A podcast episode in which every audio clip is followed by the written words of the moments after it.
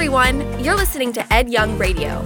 Ed pastors Fellowship Church, and we want to thank you for listening with us. These next few minutes together can change your life, and you can always hear more by visiting edyoung.com.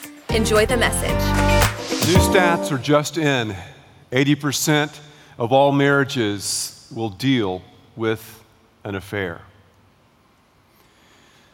The Bible says in 2 Samuel chapter 11, in the spring, at the time when kings go off to war, David sent Joab out with the king's men and the whole Israelite army. They destroyed the Ammonites and besieged Rabbah, but David remained in Jerusalem. One evening, David got up from his bed and walked around on the roof of the palace. From the roof, he saw a woman bathing. The woman was very beautiful. These two words in the Hebrew, very beautiful come from two words you might have heard before Carmen Electra.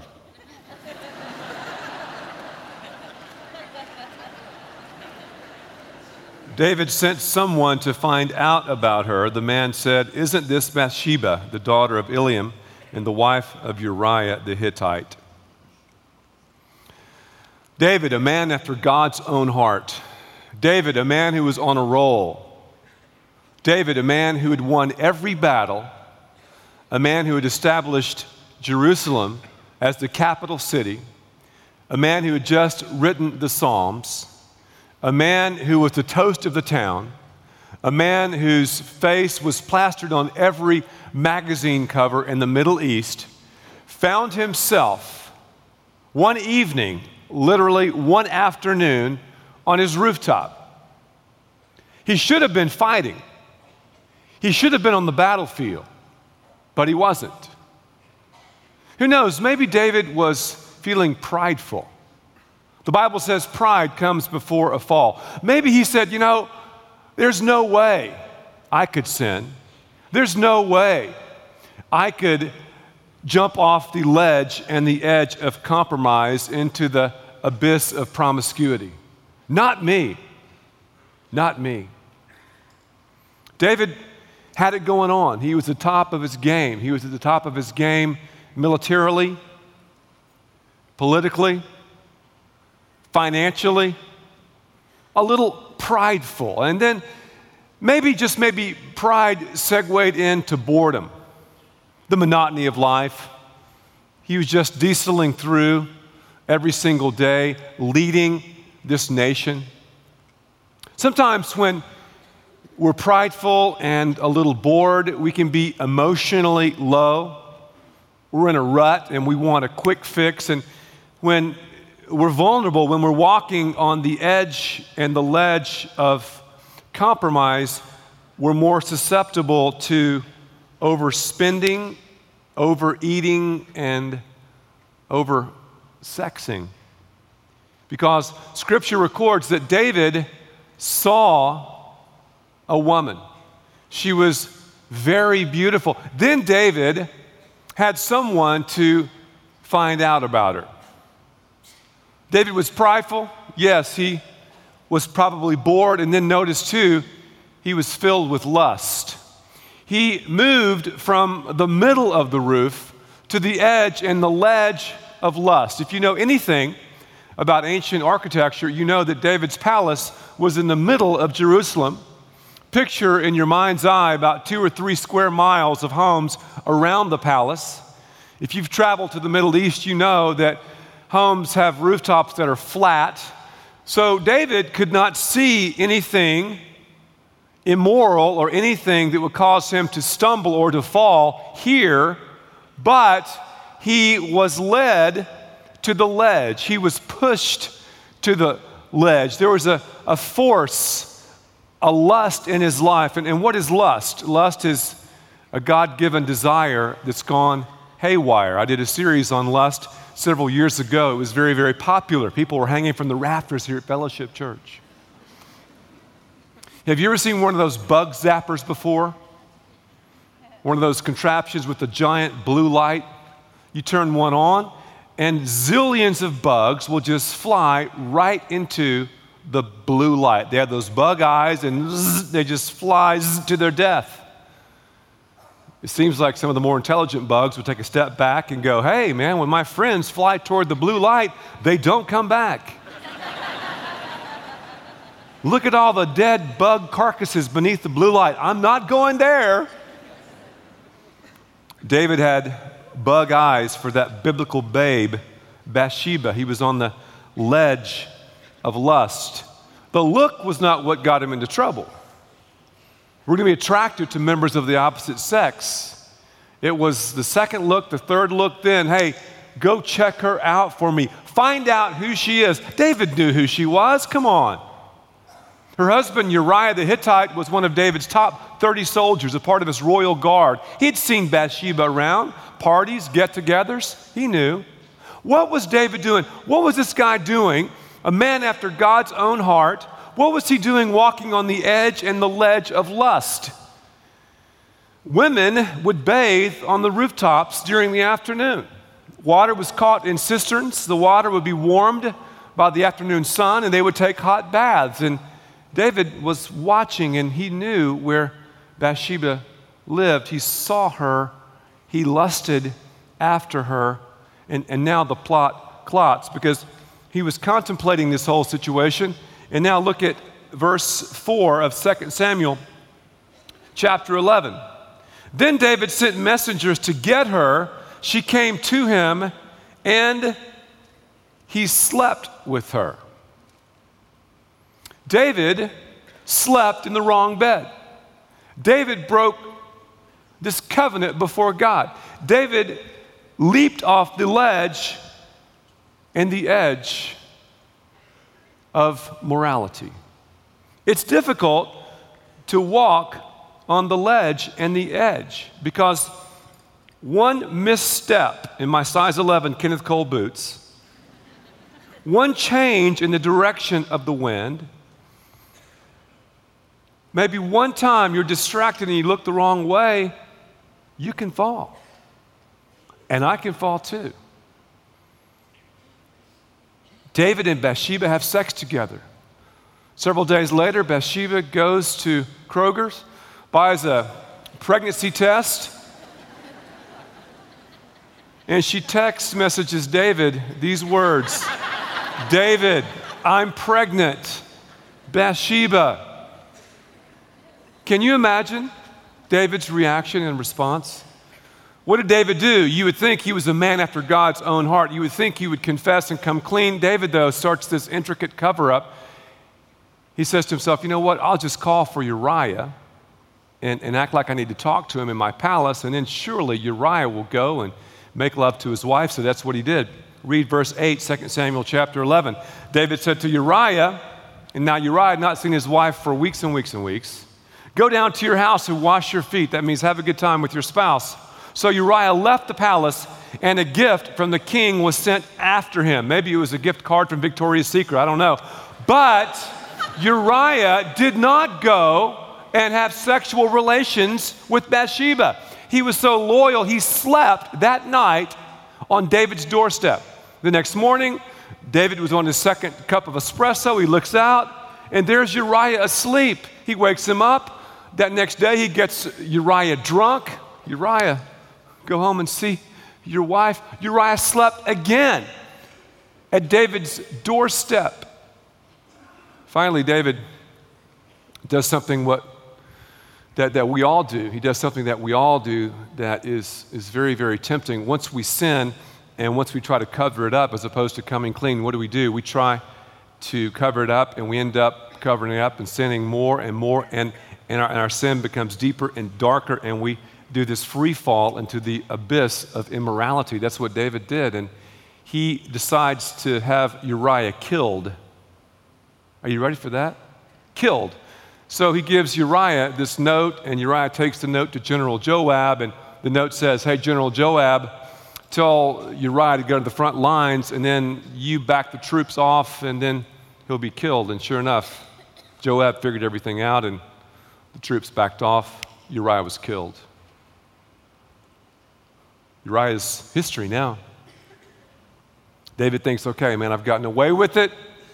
But he knew down deep, he knew in his heart of hearts that, yeah, Joab knew, but Joab was his general. He wouldn't confront David. And David knew that God knew, but he didn't do anything about it. He just, he just kept that that guilt and that pain and that remorse. He was imprisoned by it for about a year. And maybe some of you right now can identify with that. Maybe some of you right now are carrying around guilt and pain and remorse because you have taken a leap off the ledge of moral compromise and you're sleeping in the wrong bed. You're hooked up with someone who's not your spouse. Or maybe just maybe you're on the ledge. You've not dove off, but, but, but you're cultivating that relationship. You're, you're comparing this person to your spouse, and the next step is to do physically what you've already done emotionally and mentally. David, a man after God's own heart, imprisoned by guilt and pain and remorse, carrying it around. He brings Bathsheba in to be his wife and a year melts off the clock. David's spiritual advisor, Nathan, is talking to him one day. And David, of course, his background was a shepherd. He loved sheep and all this. And Nathan said, David, did you hear the story about the sheep? And David said, No.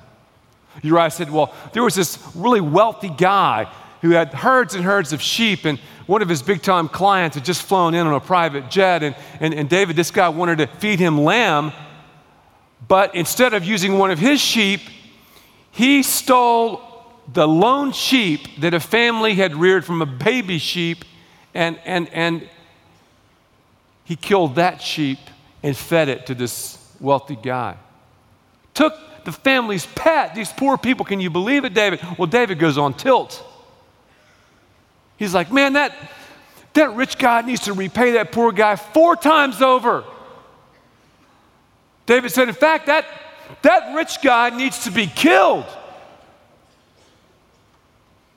And then Nathan locked eyes with his king and said, David, you are that man.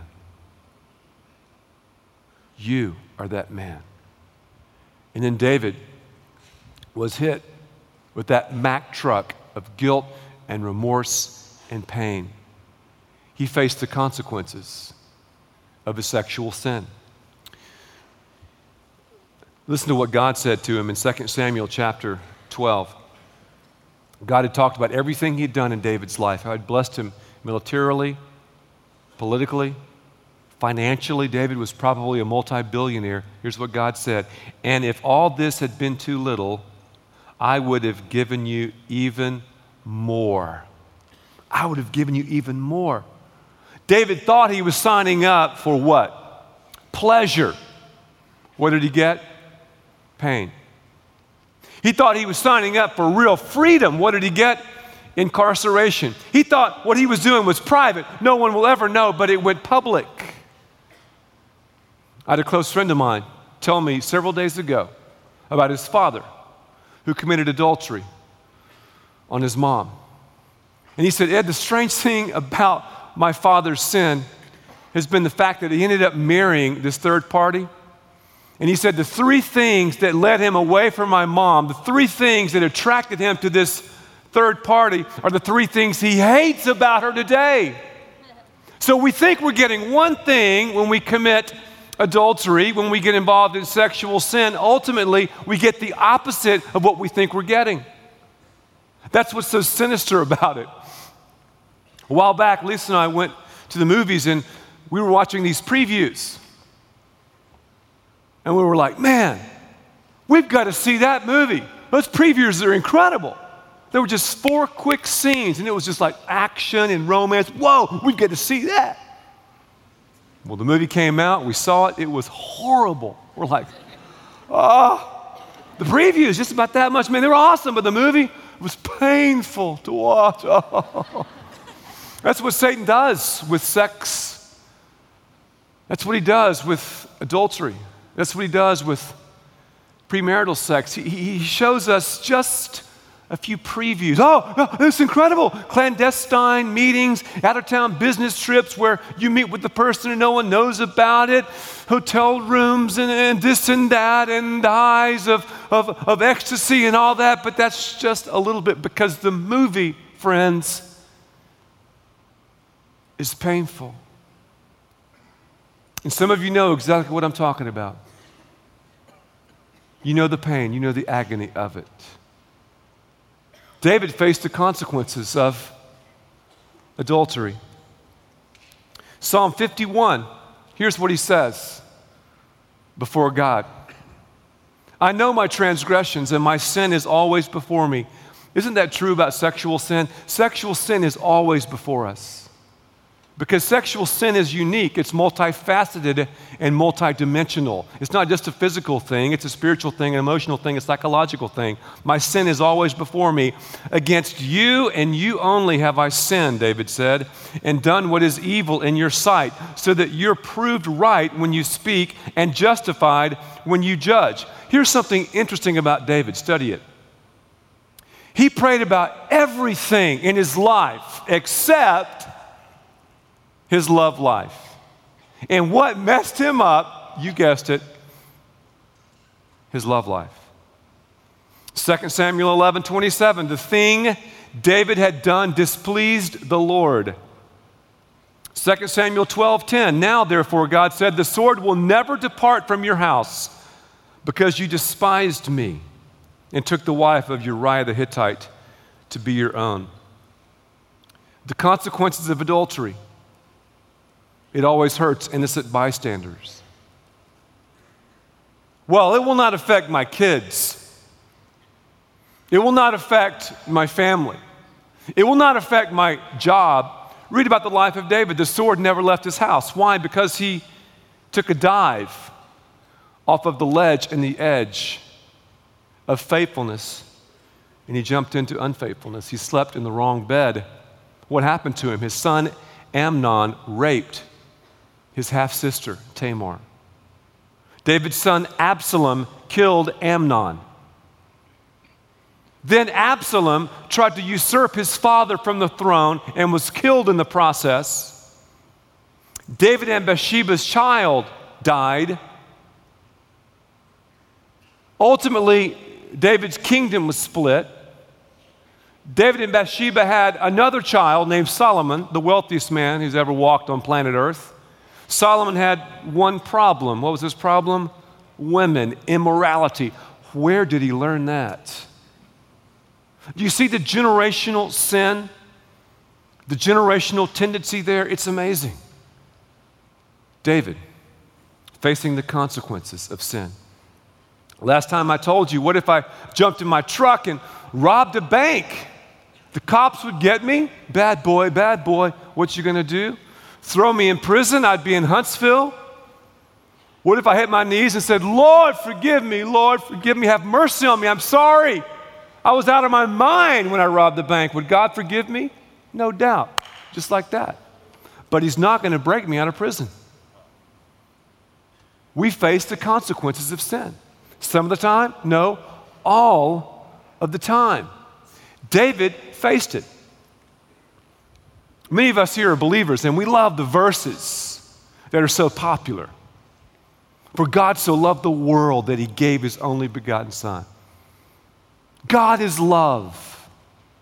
Trust in the Lord with all thine heart, and lean not into thine own understanding. In all thy ways acknowledge him, and he will direct thy paths. We love verses like that. We have t shirts with them plastered on them. We've got bracelets and we've got plaques and crosses, and that's so comforting and nice, and that's great. But we don't really like verses, or we don't really promote verses like it's a terrifying thing to fall into the hands of an angry God, or the wages of sin is death, or Hell is a place of weeping and gnashing of teeth. you know, about this time of year, those lists are printed what's hot and what's not as we look into 2006, you know, what's in, what's out. Over the last decade or so, in Christianity, especially in Christian teaching, the wrath of God, the discipline of God, the holiness of God is out of style. Let's just talk about one side of God, the Candyman God, because we live in candy land and God wants to just give me more and more candy. And if I have enough faith, I'm going to live this blessed life. And it doesn't matter if I'm involved in sin. I got to look inside myself and think about God will forgive me and God just wants me to be happy. That's bogus. Well, Ed, my God, well, your God, man, that's whack. That's not the God of the Bible. God is not an angry God, but He is a God who will get angry. Well, man, you might be saying, I know a guy or a girl, and they jump from bed to bed and they've not missed a paycheck. They, they break this sin of adultery in a spectacular way, man. And they're living here and driving this, and she has this kind of jewelry. I mean, what's the deal? God does not settle all accounts in 90 days or four or five months or four or five years, but He will settle those accounts. We will face the consequences of it. So we need to understand several things. First of all, when it comes to the ledge and the edge, we need to understand faithfulness being faithful and committed to our spouse is all about God. Lisa and I have been married for almost 24 years now, and we've been faithful to one another for 24 years. And if you ask me why, I could give you a lot of reasons, and I'll talk about those in a little while. But the main reason is it's all about God. God loves me and loves Lisa so much. He is so faithful to us. He has such a purpose and a plan for our lives. We honor Him in that way because of God. We're under the authority of God. And when I step out from underneath God's authority, what happens? I can get hammered by hell, H E L L, pelted by problems, drenched in dysfunction. So if you want to roll the dice and sleep in the wrong bed, if you want to leap off of the ledge, if you want to get out from underneath the authority and the protection and the purpose and the plan of God, go for it. But I've got to tell you, biblically speaking, you will face consequences. You will experience the collateral damage that it causes. It's all about God. Something else I need to think about. Not only is it all about God, but I need to borrow some stuff from the future. I'm on the ledge and the edge, and I'm looking and I'm considering this or that, jumping in the wrong bed, and I'm just walking on this ledge and, and, and, and trying to balance myself, I need to think about something. I need to think about the future. I need to borrow some pain from the future. If I do that with that person, what am I signing up for? And that's one of the amazing things about the Bible. We can look at the Bible and even look in the past and borrow pain and pleasure from the past to help us make decisions in the present that will give us a great trajectory in the future. But borrow some pain from the future. Also, borrow some pain from the past. Then borrow some pleasure from the past and borrow some pleasure from the future. Well, Ed, what are you talking about? I'm talking about this. If I live a life of faithfulness, if I back off the ledge and the edge of compromise and live here, what's going to happen? I'm going to have a purpose and a power. I'm going to leave a legacy for my kids of faithfulness. My marriage will represent Christ's relationship and love that He has for the local church. I will have influence and leadership in this unit. That's the kind of pleasure that I'm signing up for if I do it God's way. So, we look at the Bible, it gives us the opportunity to go back in the past and borrow pain and pleasure. Also, in my own life and your own life, we can look at the future and borrow pain and pleasure. So, borrow stuff. It's okay. Here's something else I want you to do because I want all of us to leave the ledge. And right now, I know, again, we've got some people on the ledge. You're, you're, thinking about your, your coworker, you've done everything except sleep with her or sleep with him. You're thinking about that person around the neighborhood. You're thinking about that person in the health club. You're thinking about the person that you, you, have known for a long, long time and, and, and, and you've cultivated the relationship. You, you've compared it, and now you're thinking about connecting sexually. You're on the ledge and the edge. Maybe you're channel surfing and you're watching Hell's Box Office or Skinamax, and it's painting pictures of lust and immorality in your life. It's time to leave the ledge. Well, Ed, how do I leave the ledge, man? How do I leave the ledge? I'm going to challenge you to write the Ten Commandments. Just take out a piece of paper and a pen this afternoon and write. I should say, rewrite the Ten Commandments. Rewrite them. You're saying, Ed, are you telling me to tweak Scripture? No. Write your Ten Commandments with your spouse. If you're a single adult, write 10 commandments down, the 10 commandments of faithfulness. And these are the 10 commandments that I wrote years ago that I have lived by, by God's grace and mercy and power. Because I don't want to walk on the ledge and the edge of compromise. I don't want to walk on the ledge and the edge of sexual sin because one misstep, one change in the direction of the wind, and I'm into the abyss of promiscuity. The pathway of promiscuity always, always, always is predictable. Always. Here's the Ten Commandments. I share them with you. Commandment number one I shall have no other human relationships before Lisa, including the kids. Spouses stay, kids leave. Build your home around your marriage. Don't become a kid CEO household. Commandment two remember your date night and keep it holy. Faithfully, Lisa and I protect and guard and schedule our date night. And it's more difficult today than it was 10 years ago. I wish I could tell you, well, now it's just easy. But scheduling and rearranging stuff and picking up kids and all that, it is worth it it pays monstrous dividends. So let's water our own grass as opposed to looking and longing for other stuff. Because no matter how difficult it is to make your marriage work, the price tag is always greater when you end up in the wrong bed and try to do it again. Because your kingdom will get split one day, and these lawyers will come in to pick up the pieces. You see, lawyers don't understand the deal. Marriage is not a contract. I love lawyers, but I'm sorry, it's not a contract. Lawyers look at it from a humanistic perspective.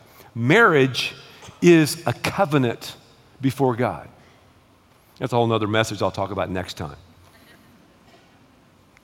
Commandment three honor Lisa on anniversaries and special days so that you may live long in the land the Lord has given you.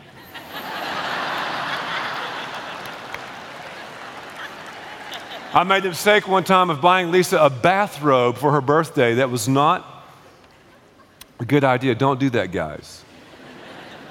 Commandment four I shall not take the covenant of marriage in vain by apathy. I've got to work. You realize when someone commits adultery, they're taking God's name in vain because you've made a covenant before God. Well, man, I didn't mean it. You said it. Commandment five I shall not ride in a car or eat in a restaurant alone with a member of the opposite sex. Number six, I shall not travel alone. And that's recommended by our directors here at Fellowship Church. And I don't travel alone. When I speak around the country, I always go with someone. Number seven, I shall not counsel a woman with the doors closed. Now, this was written a long time ago because I don't even do any counseling now. Zero. You don't want to come to me for counseling. I'm a horrible counselor. I'll be like, man, you are stupid. Build a bridge and get over it. I'm not, I'm not good. And also, too, if I ever visit you in the hospital, you know you're about to die. You don't want to see me coming if you're in the hospital.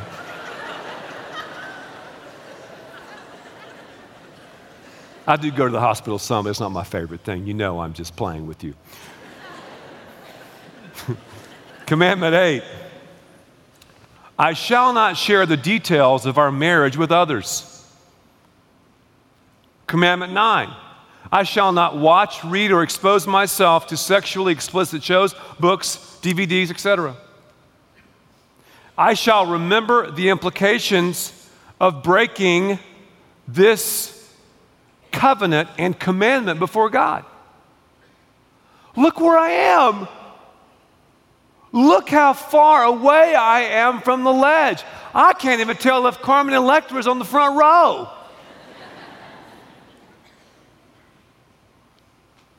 What if, in a couple of minutes, when I jump in my truck, I invited a woman to drive with me in my truck alone to my house? Have I sinned? Yes or no? Some are going, No, I haven't. I haven't sinned. That's stupid, but that's not a sin. Well, let's say I did that. Whoa! But look how far the ledge is. I'm not near the edge and the ledge. That's why we have to make decisions way back here, not here.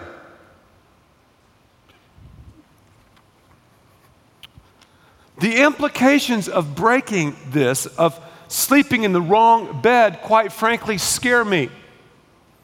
I cannot even entertain the thought of having to sit down with Lisa and tell her, honey, I've committed adultery. I've broken the covenant. I can't imagine the carnage, the pain, and the hurt that would cause her. Also, it, it, it scares me to have to tell you, Fellowship Church, that I've done that. And not only you, but also 800 to 1,000 churches that are connected with us worldwide. But the biggest issue is about God. I make no excuses, no bones about it. I fear the judgment and the wrath of God. I don't know what God would do to me. And I'm always skeptical about people who know how God will or will not act. I don't know because God has gotten out of every box I've tried to put him in. Would he take me out? Would I have some kind of disease or sickness? I don't know. But I'm not going to roll those dice. I, I don't fear God in a, in a weird way. I fear him in a holy and love driven way. So, have a love affair, a passionate love affair with the God of the universe. He desires that for you. And may that love affair segue into your marriage and into your faithfulness as we serve Him and as we become history makers and covenant keepers. Listening, and thanks to all who give so generously to this ministry. It's because of you that we can continue this show and equip people with the hope of heaven. You can click the link in the description to support the show or visit edyoung.com. There, you can also be resourced with bonus content for free, including a daily devotional. We also encourage you to share the message today with those around you. Thank you again for listening. God bless.